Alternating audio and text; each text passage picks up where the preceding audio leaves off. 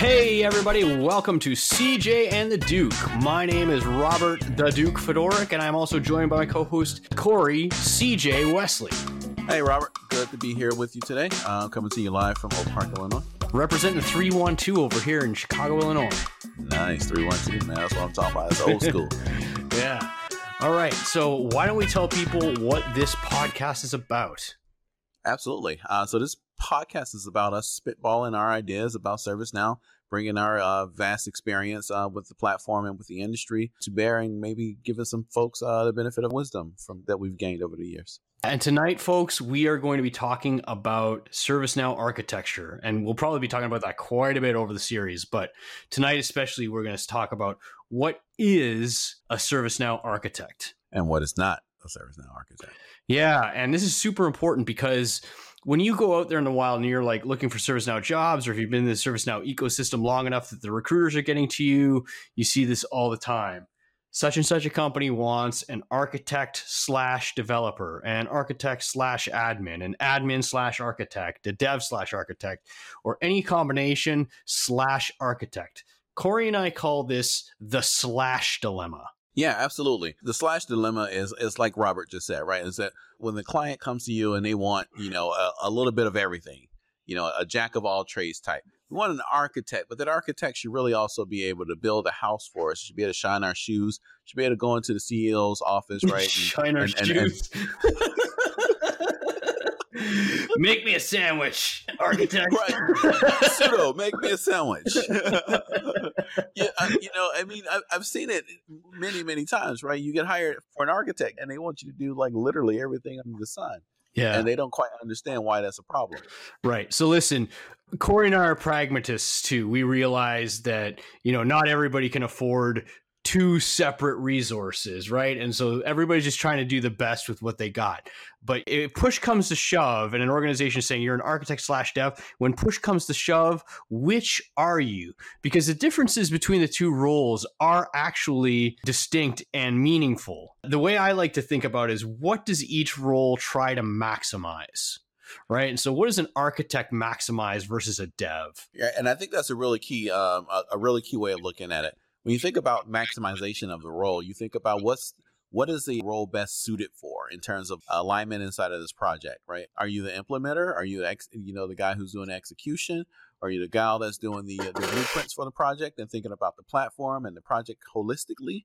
You know, are are you the person who's the caretaker, right? Are you coming through at the end of this and you're thinking about, you know, okay, this thing has been built. How do I make sure that it doesn't break on my watch? Ultimately, as an architect, though, when you come in, you want to have more more of a holistic viewpoint of everything that's going on, right? Like I, I think you know the developer is the guy who's going to look at things at a more of a um, kind of like a five ten foot level, but as an architect, you're looking at it at a fifty thousand foot level, right? And you're flying an airplane, you're looking at the map of the entire instance and the entire platform, and you're and you're trying to guide the client through to the best possible outcome, not of just this project, but setting them up for all future projects. Right. Um, and while it's conceivable that somebody could do all of that stuff in one day, I like to think about the difference in in what are you on the hook for?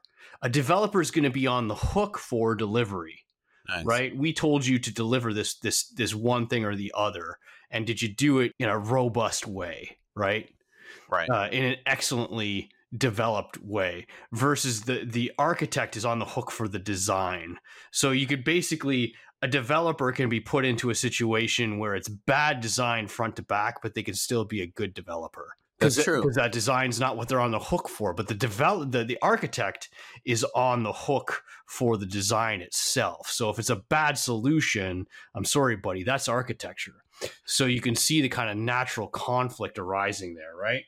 Yeah, absolutely. I mean, I've I've joined projects before where the code was written beautifully, right? Like just beautiful code, commented very well, formatted so it was very human readable. You know, script include calls, like the whole nine yards, right? Beautiful, beautiful code, very, very maintainable and upgradable, right? But the solution itself was crap right? Yeah. You know, you know, we we've got global business rules firing off. You know, we've we've got you know REST calls that aren't formatted correctly. You know, we've got static headers. All you know, we've got all kinds of crap, right? And and, and you know, the develop, developer is like, hey, look, I built this thing according to the way it's according to the way I was told.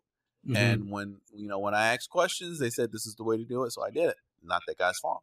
Think about it. Yeah. So takeaway number one of the podcast: if you're in that position and people are saying, "Hey, we need a dev slash architect," or an architect slash admin, or whatever the slash may be, always ask on paper, which one am I? I can do both. I'm a pragmatist, but which one on paper am I? Because exactly. when push comes to shove, like what happens when you have a conflict with yourself? You know, when it comes Namaste. down to yeah, when it comes down to design versus delivery, which one gets the resources? Which one gets those extra hours, that extra day of time? And if you're an architect, it's got to be the design. And that's why being clear with your client up front, right? Like one of the soft skills that we'll talk about later, mm-hmm. but being clear with your client up front and knowing what the requirements of the project are and the expectation setting, like that, all of that is really key for a very for a successful project, right? And as an architect, that's one of the main things that, that has to guide you, right? Is that the success of the project. And that really starts with the requirements gathering. Actually, for all you recruiters out there that might be listening, this is a great thing to make sure that you look like you know what you're doing in front of the customer. Is when they tell you, hey, we need a dev slash architect. If you can eh, be a beachhead to that conversation and say, hey, listen, dev and architects are different things. So on paper, which one do you really mean? You look like you're a more credible provider of the resource. Uh, and, and, when you think about it too, as the recruiter, you, you not only do you want to be credible, but you also want to be credit to be credible for your reputation, but you want to be credible credit creditable for your rates, right? And for the rates of the person that you're actually trying to sub into the right. to the position and right. for the success, right, of the project because when you if someone comes to you and I've had this happen before and this is a little brief segue, right? But if someone comes to you and they say, "Hey, we got this project. Uh, we need a guy who's got you know uh, ten years of IT experience, ten years of ServiceNow experience. They need to know orchestration. They need to know integrations. They need to know um, uh, JDBC. They need to be great with data architecture. And oh, by the way, we're going to pay them seventy dollars an hour, and we need them to do all the development and architecture." Right, like as a recruiter, that that that rec should never come off your desk right? that client, you know, that client should, you know, should never be a client or, or that client should never, should have the understanding that there's no way you can fill that role with a resource who can do that job. That's just plain and simple. Kind of a short tangent to that, Corey, but do you, do you find that there's a different posture and experience with the customer if you're coming in as an architect versus a developer? Absolutely. When you come in as an architect, I feel like the client is more inclined to listen to your views on practically everything ServiceNow. And that's a good thing if you know what you're talking about. I find that the client is, is more willing to defer to you. They're more willing to listen to your suggestions on if things need to be rebuilt or redone, mm-hmm. or if mm-hmm. there's a difference in opinion, they are more likely to defer to yours because they consider you an expert on architecture. Right. Um, if you come in as a developer, on the other hand, right, you get a little bit more pushback, right? You you get the uh, well, we had an architect look at this, and this is what they recommended. Why yeah, or our BAs, our BAs said this. Right. Right. Yeah. And our and our you know and our our business unit really really emphasized that these are their requirements. So we just really need you to build it and you know so you're not taking it seriously you know there's a gravitas that's associated with the word architect. Oh gravitas. That's exactly gravitas. I love that word man. That's i'm gonna borrow that. All right so that's the slash dilemma ladies and gentlemen. So we know we know reality is reality and sometimes you're just you're gonna fill two roles but you got to find out what the dominant role is. So take that advice and uh, and go out there and slay we're going to transition right now into what are the kinds of things that an architect does. Sometimes there's this perception that an architect is just a senior developer. Sometimes there's a perception that an architect is a senior BA and or maybe even a prog- program manager of some sort. So let's talk about some of the things that an architect actually does for a ServiceNow instance. So the architect, you know, in my opinion, is starts off as kind of like the caretaker of the, uh, of the instance, right? And you can think of the instance as the ServiceNow program. Um, and so why why I say as a service ServiceNow program because the instance is not just the technical parts of the instance. You have to take a step back and call the instance also the the stakeholders of that instance. So it's going to be you know the the if say say it's owned by IT, it's going to be your IT stakeholder who's typically like the IT director. But then it's not. It doesn't just stop there, right? Like it's his boss too, who's in the line of business, who's spending money on this thing and wants to see some kind of business value return. So when you think about like what does an architect do? The architect is the caretaker of the instance and the platform and the program. Their main responsibility is for the development of that program, the continuous development of that program, and pulling out and extracting as much value from that program to return to the to the business as possible. As technologists, we often forget about value for the business. Let me tell you, you cannot forget about value for the business. Right? Mm-hmm. Value for the business is paramount. It is the one thing that will continue to get you jobs. Yeah. As as an architect, that is that has to be the primary thing on your mind when you get dropped into any situation. How can I turn this instance into value for the business? My take is as being a protector of present and future. And so, in the protection of the present, there's this concept of ensuring that the stakeholders now don't impede the stakeholders of the future. Right. We see yes. this in products like ITBM. Often it was the case that the first group that does any kind of project management, the first group that deployed ITBM would customize it so much that it was completely useless to other ITBM types of users, right? And things are a lot better now that they have team spaces, but back in the day, you know, and and in general, mini incident problem, right? Yeah, in general, the first the first team to get to a process dictates what that process looks, acts, and feels like. And as an architect, your posture has to be one of, hey, listen, a bunch of different political entities might also be interested in this process. And so you can't customize it to the point where it is a perfectly tailored suit to one political entity. All right. So that's the present. And in terms of the future, um, I like to think of it as who's going to be the eyes on for what's coming down the pipe. A, a perfect example of this is in New York version of ServiceNow. There's this awesome new feature called ITSM roles. And what it does is it allows you to make different roles for the different processes in, in ITIL. So you can have people that do exclusively and only incident management, and people who do exclusively and only request management. It's a 12 year old problem. It's immediately applicable to every instance in the entire universe. But who's responsible for gleaning that kind of intel and bringing it back to the customers so that they can leverage it?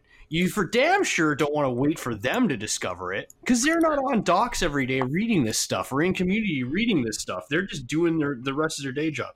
So it's the architecture who has going to be like the the present and the future eyes on. Yeah, absolutely right. When you think about it from the customer standpoint, the customer doesn't care right? They just want their value, right? They don't care about the value of the whole; they care about the value the value of the part, right? And so, as long as they're getting what they want out of the part, the value of the whole can go, you know, can go jump in the lake, right? Like it, it's really all about me, me, me, me, me. You have to think about it that your stakeholders are typically selfish, right? But the architect can't be selfish. The architect has to be the person who is, you know, in the center, who is deciding, you know, what departments, you know, who is basically trying to ensure equity for everyone, right? Or, or equity as, as defined by, you know, your chief stakeholder, which is the guy who's signing the checks ultimately we just talked about the slash dilemma, right? But I, I always like to think about architects as sharing at least some of the domain of like there's architects that lean program manager, there's architects that lean developer, there's architects that lean BA. But I think you have something really like pertinent to say about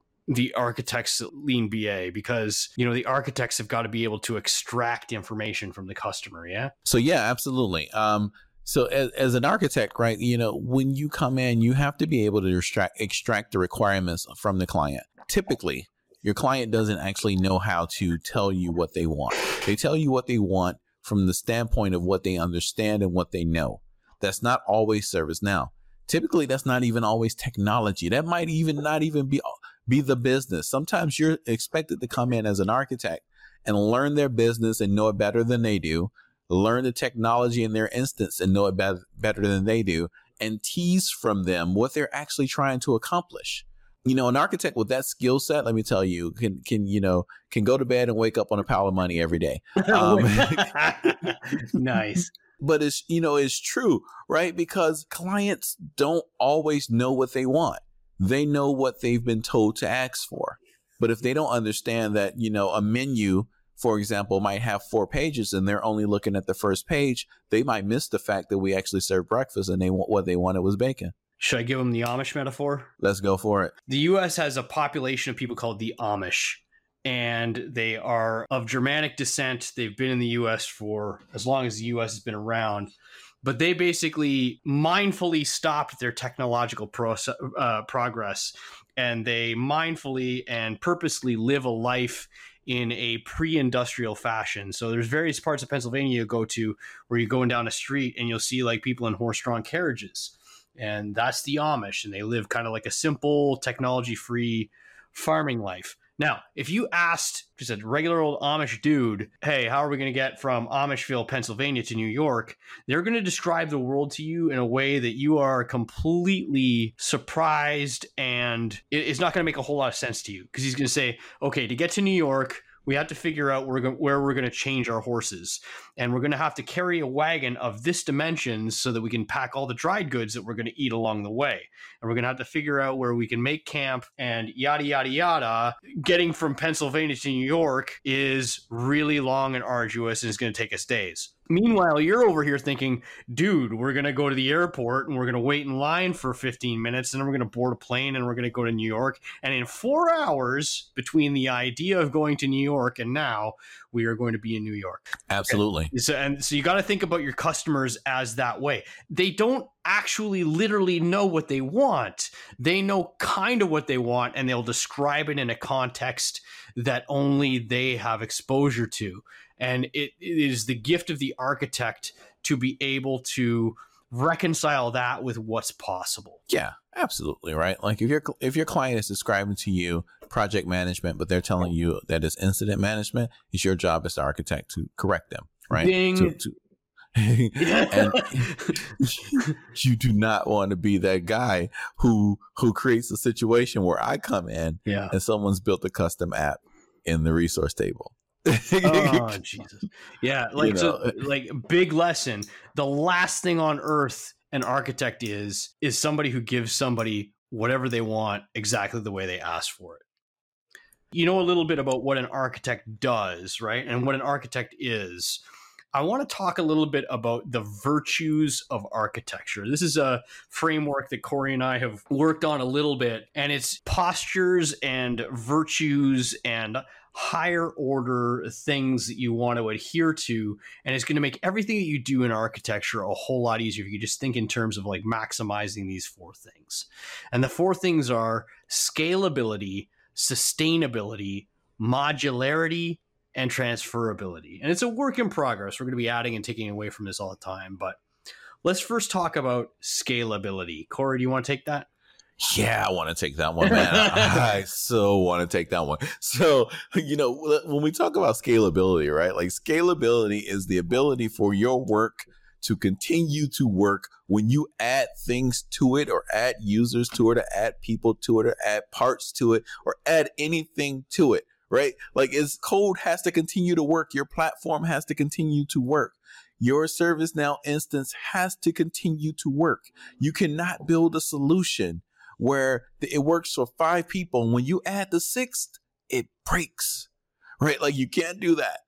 and, and one of the virtues and one of the first virtues of being an architect and doing and building out great architecture is building out solutions that work for one person, for five people, for 10 people, for 100 people, so that the client does not have to call you back every month because they onboarded a new division or a new department, right? That's rule number one. Yep. Your solutions have to scale with the client's needs. Yeah. If you're if you're looking at a solution and you're about to deploy it, it pays to think, is this is this going to fall apart if I multiply the usage by 10? Okay? Right. And things to look for is like anything manual. Oh, well, this doesn't work quite right. So what we're going to do is get an admin to come in once a week and quack, quack, quack, quack, quack you know, okay, that might work if you have 10 stakeholders, but if you have 100, forget about it. You're going to need a full time admin. Absolutely. It's a wrap. Yeah. So scalability is about can you get 10x the usage out of it for your for the design you have today? Can Without you facilitate it, new stakeholders? Yeah. Right, without it falling apart, right? Yeah. And look, I- you know, I've, I've been guilty of this in my, you know, my earlier days. I built a solution that was a great solution. It was run. It was, um, we were pulling in alerts from an external source, and you know, it was running well. I made the mistake of of making the uh the the rest of the integration uh synchronous instead of asynchronous, right? Yeah. And so, you know, we were pulling in, I don't know, man, a lot of alerts per second, right? And it was going great. And then we switched from the test environment to the prod environment. Yeah. and let me tell you, that thing blew up. wow. Yeah. you know, so you, you- I mean, you just got to think about it, right? Like you got to make sure that, that, that what you built is something that, you know, will actually stand the test of time. Yeah, standing the test of time bleeds into the next virtue, uh, and I'll take this one. This is sustainability. So while scalability is, hey, can we get can more and more stakeholders fit on this with, without falling apart? Sustainability is like how much does the solution cost us? And, and just think of this in terms of energy, right? Not necessarily time, not necessarily money, right? Just think about it in terms of energy.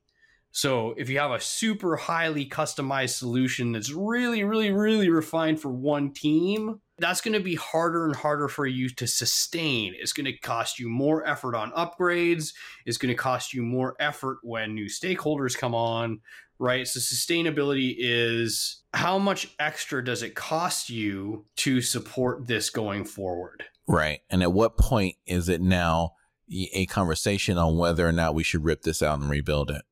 Yeah, and any type of thing that like this is where automation comes in handy, right? Because anywhere where you're saying, "Hey, somebody's going to run this report and then manually look at those records," you're violating sustainability. Anywhere where it's just like you're doing some kind of like funky, weird thing that an admin is going to have to check on in on once in a while, that's a violation of sustainability. So sustainability, you got to think about like energy cost going forward. Yeah, and, and you know why that's important? Because you're not going to have the same set of stakeholders or users that you started with, No, right? And right. and and if you have to switch anything out, and you will have to switch anything out when I'm in, uh, what I mean by that is people, right? People will be swapped out. If your system is not sustainable, those new people won't know how to use it. I mean, that goes into a whole nother conversation about Yeah. training and documentation. Oh, no, seriously, no, seriously, like. It's, it's not a whole different conversation. That's the conversation. it's this conversation. yeah, like let me tell you, man. There's a, there's a there's a. Can I say the f bomb? go for it. No, there's an f bomb vendor out there who specializes in ITBM who literally told me they don't do documentation because it's difficult. and they're deploying highly customized ITBM d- d- solutions with no documentation. So you know what that means? That means the day they leave, the day they leave, the incumbent resources start the process of back engineering. Now, tell me if that is F bomb, F bomb sustainable. Not at all. Not at all. I mean that that's nuts when you think about it. I Yeah. like, like I'm looking at you, ITBM vendor. You know who you are. Shame on you. Shame on you. Okay, sorry. Next virtue. Awesome. So modularity, right? So modularity is the ability to actually upgrade your system, right? Like the upgrade your platform, upgrade your solution, your your instance, what have you, right? We're gonna take we're gonna take that a step back and we're just gonna talk about the solution. So modularity is the ability to upgrade the solution in place without having to rebuild the whole damn thing.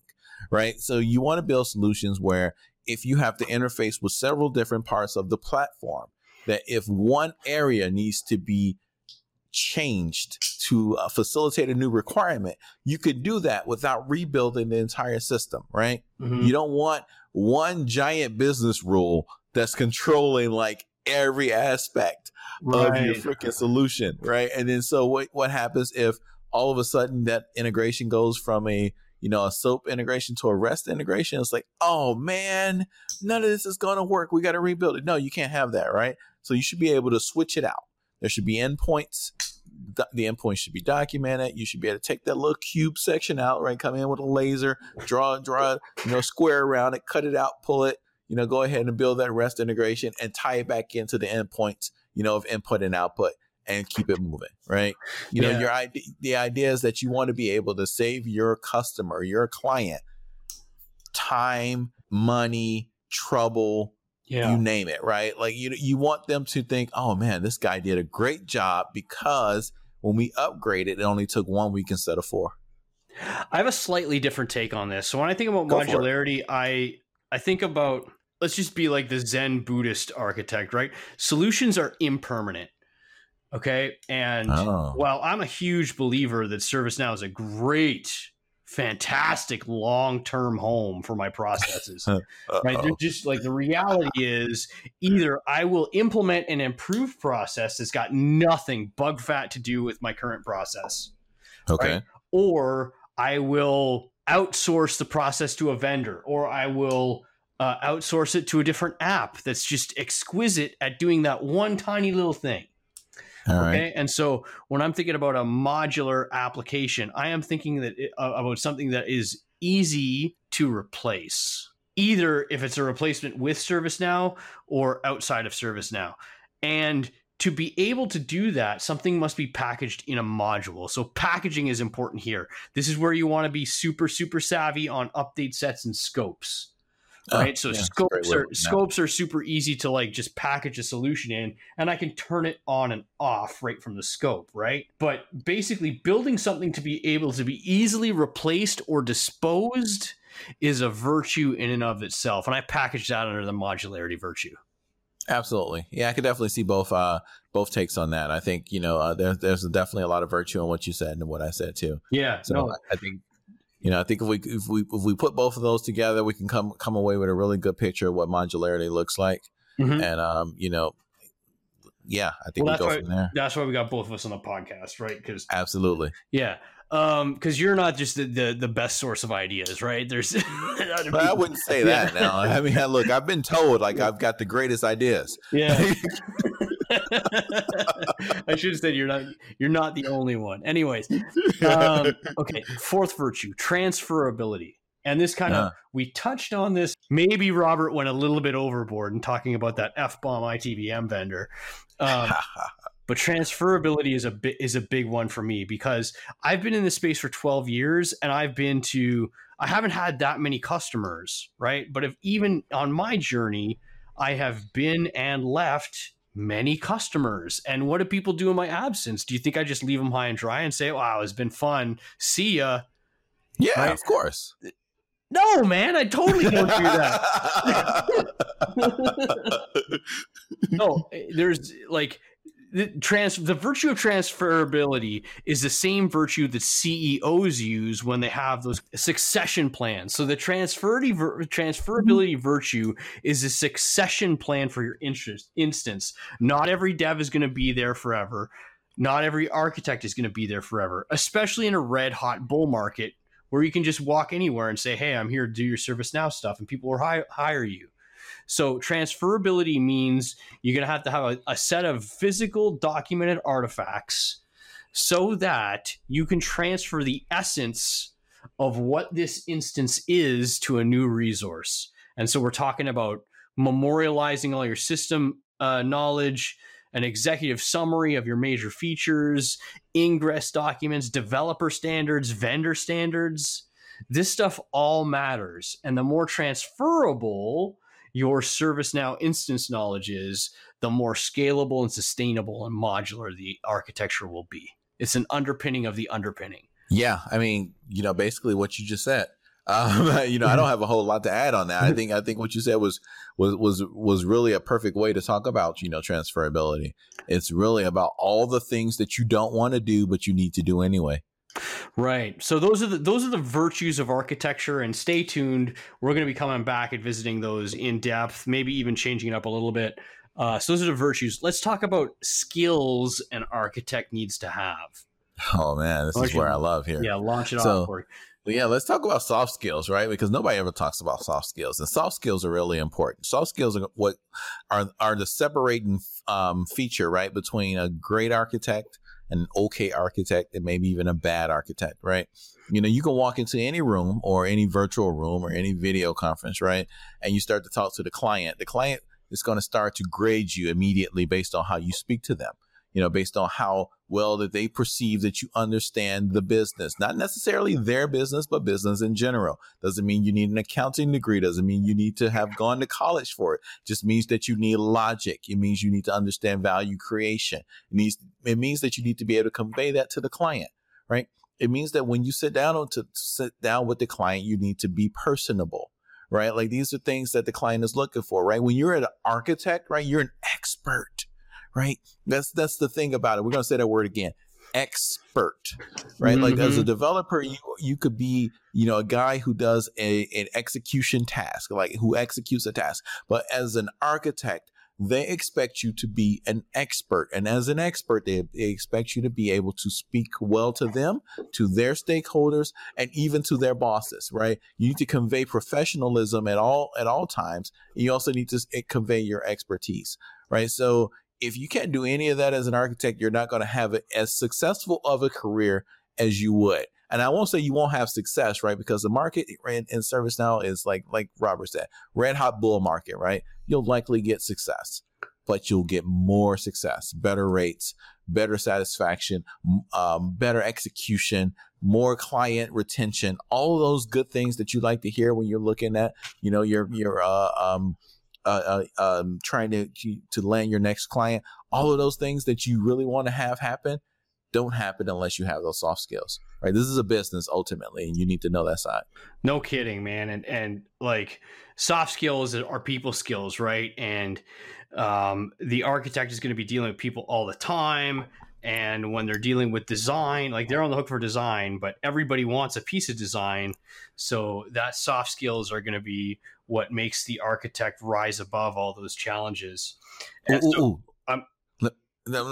I'm sorry. Go ahead. I didn't mean to cut you off. no, I, I, was going to lean into the soft skills a bit and talk about storytelling. Oh yeah, yeah, yeah. That's great.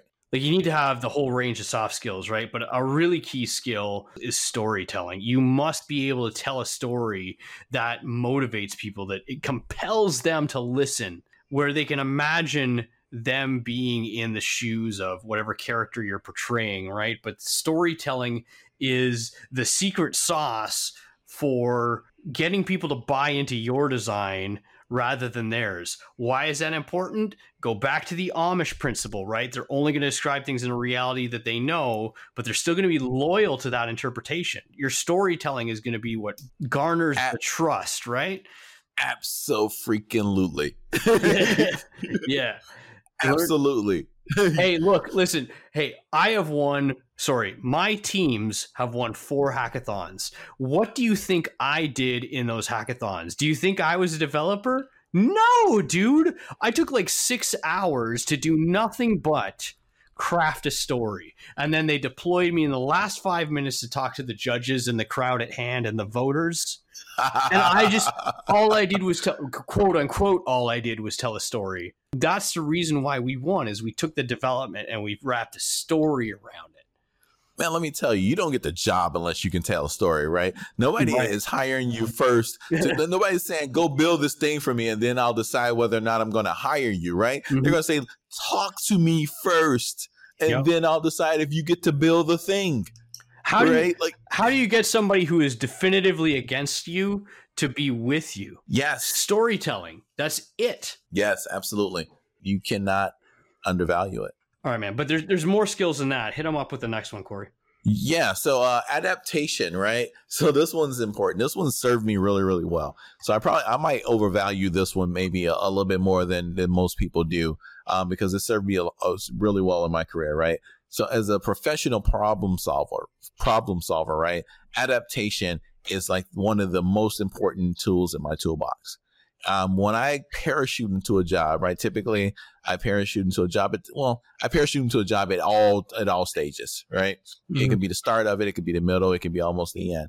Um, I have to adapt to what's whatever's going on. But what's even more important to that is that uh, no battle plan uh, survives the uh, survives first contact, right? Mm-hmm. Some some famous guy said that I can't remember which general. Um, But the ServiceNow project is, is the same. Everyone sits down and we all talk about and, and great, you know, how this project's going to go well. This is what we're going to do and yada, yada, yada. Everybody's smiling and everything. And then you start doing development and all of a sudden you're a week behind and the client's pissed. And all of a sudden you, you realizing that you might have underscoped everything or, you know, you can't necessarily pull off what you thought you could pull off, blah, blah, blah right? But you're at an impasse, right? Now you got to figure out what the hell you're going to do, right? That's where adaptation comes in, right? The flexibility to, to run into that roadblock and work around it, work over it, work under it, whatever you need to do to get to that finish line so that you can have a successful project at the end, right? Failure is not an option because we're talking about money here, right? And so, you know, we always got to bring it back to that, right? This is the client isn't hiring you for fun, right? They're paying you to come in and give them value. So if you can't adapt around failure, and that failure is sometimes going to come in unexpected places, that failure is often going to be the fault of your client, you know, with bad requirements or change in scope or whatever mm. that you might have to have to uh, accommodate, right? If you can't adapt to that situation and succeed despite it, you cannot succeed as an architect. Is this where we hit him with the uh, the principle of the least worst? Yeah, man. yeah. so is, so you go ahead. You hit him with it. All right. So you know when we when we're talking about the least worst thing, right? Sometimes you get into a position where you know you get hired for for a job and the client has given you like you know roses and rainbows and you come in and you realize that they lied their ass off and and uh and, and, you're in this situation and like i said they they've built a custom app on the resource table and they're like, we want to expand this to seven lines of business. And you're like, I thought I was writing six business rules and an inbound uh, email action. And, and it's like, you know, so what do you do? Right. So sometimes you just have to go with the least worst option.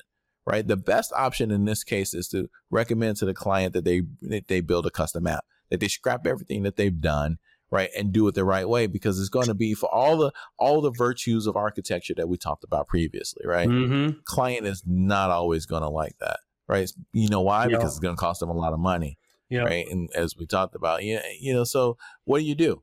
Well you sometimes you got to take the Right, you be a pragmatist, and, and and you know, Robert, go ahead and talk talk to him about being a pragmatist.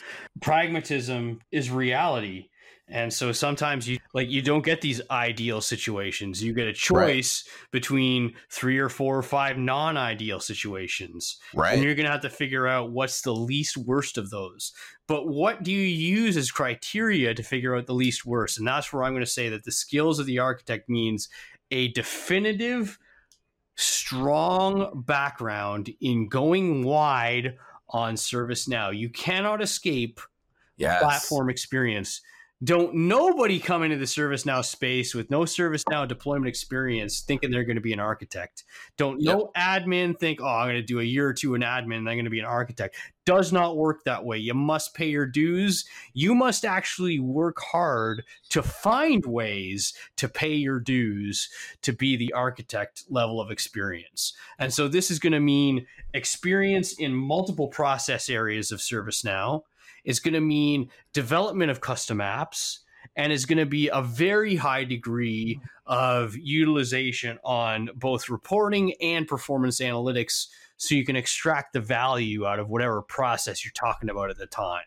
But there is no substitute for build experience on the platform. You must, you must get yourself in harm's way, get in those trenches, fight the hard battles right? And with that experience, that's when you can. That's what's going to give you the capability of adaptation. And Corey, you've got a great a great story about this, right? Because I'm going to just warm it up for you. That when you once you get that significant platform experience, that op- allows you to operate in the gray areas. Yeah. All right. So yeah. So what you have to do, right, is in in terms of you know learning the gray areas and and learning, you know, and, and being an effective architect who can actually leverage that platform experience is that you got to learn the rules before you can break them, right? So I tell this to my son all the time. You know, we're talking about uh, um, English and grammar and those sorts of things, and you know, he's wondering why he can't put you know in a sentence in a certain way, or why it has to be punctuation and this, that, and the other. And you know, I told him that look, you have to learn these rules before you can break them You got to know what your teacher's looking for. You got to know what the language expects. You got to know the mechanics before then you know how to actually break them in a way that's creative, right? Like, you know, uh, poets do this all the time too, right? Poets, you know, will take the English, lang- English language and they will break it and twist it all kinds of ways. Rap is a very good, uh, uh, uh, uh example of that. Jay Z has a line where he says, uh, you know, I pronounce uh, words that I pronounce like something around words that you know aren't pronounced the same way in Webster's dictionary or something like that, right? Like how he takes words and he breaks them up in the syllables and such and whatever, just bending the rules of language, right, to make them work for at his at his beck and call, right? It's the same thing in architecture, right? Um, if you don't know ServiceNow, then you don't know how you can actually break the rules of the platform in order to, to make it work for your solution, right? So I've talked about, you know, building a custom app and the resource table, but there are, there are instances where I have co-opted pieces of ServiceNow that have already been built and built a pseudo app using the out of the box stuff, right? Tying them together with, you know, a few business rules here or client scripts there that kind of turn, you know, something that's out of the box into something that behaves a lot more like a custom app, even though, right, it's not in the scope is not an official co- custom app. Because you learn the rules of the platform, you're able to bend and break them and make them, you know, work for your specific use case without breaking the platform. You know, so it, it's those things right there that you know that you get with experience. And if you and and they're easy to, to tease out when you don't have that experience, you know, if I'm the guy that's following you. All right, folks, that is the end of our time here. Thank you so much for listening. We have covered in this podcast the slash dilemma, things that architects do day to day, to day the virtues of architecture, skills that you will need as an architect. Stay tuned. We'll have way more ServiceNow architecture talks. Uh, I am Robert the Duke Fedoruk, and this is CJ and the Duke. All right. Thanks for listening, everybody. Take care. Goodbye. Bye.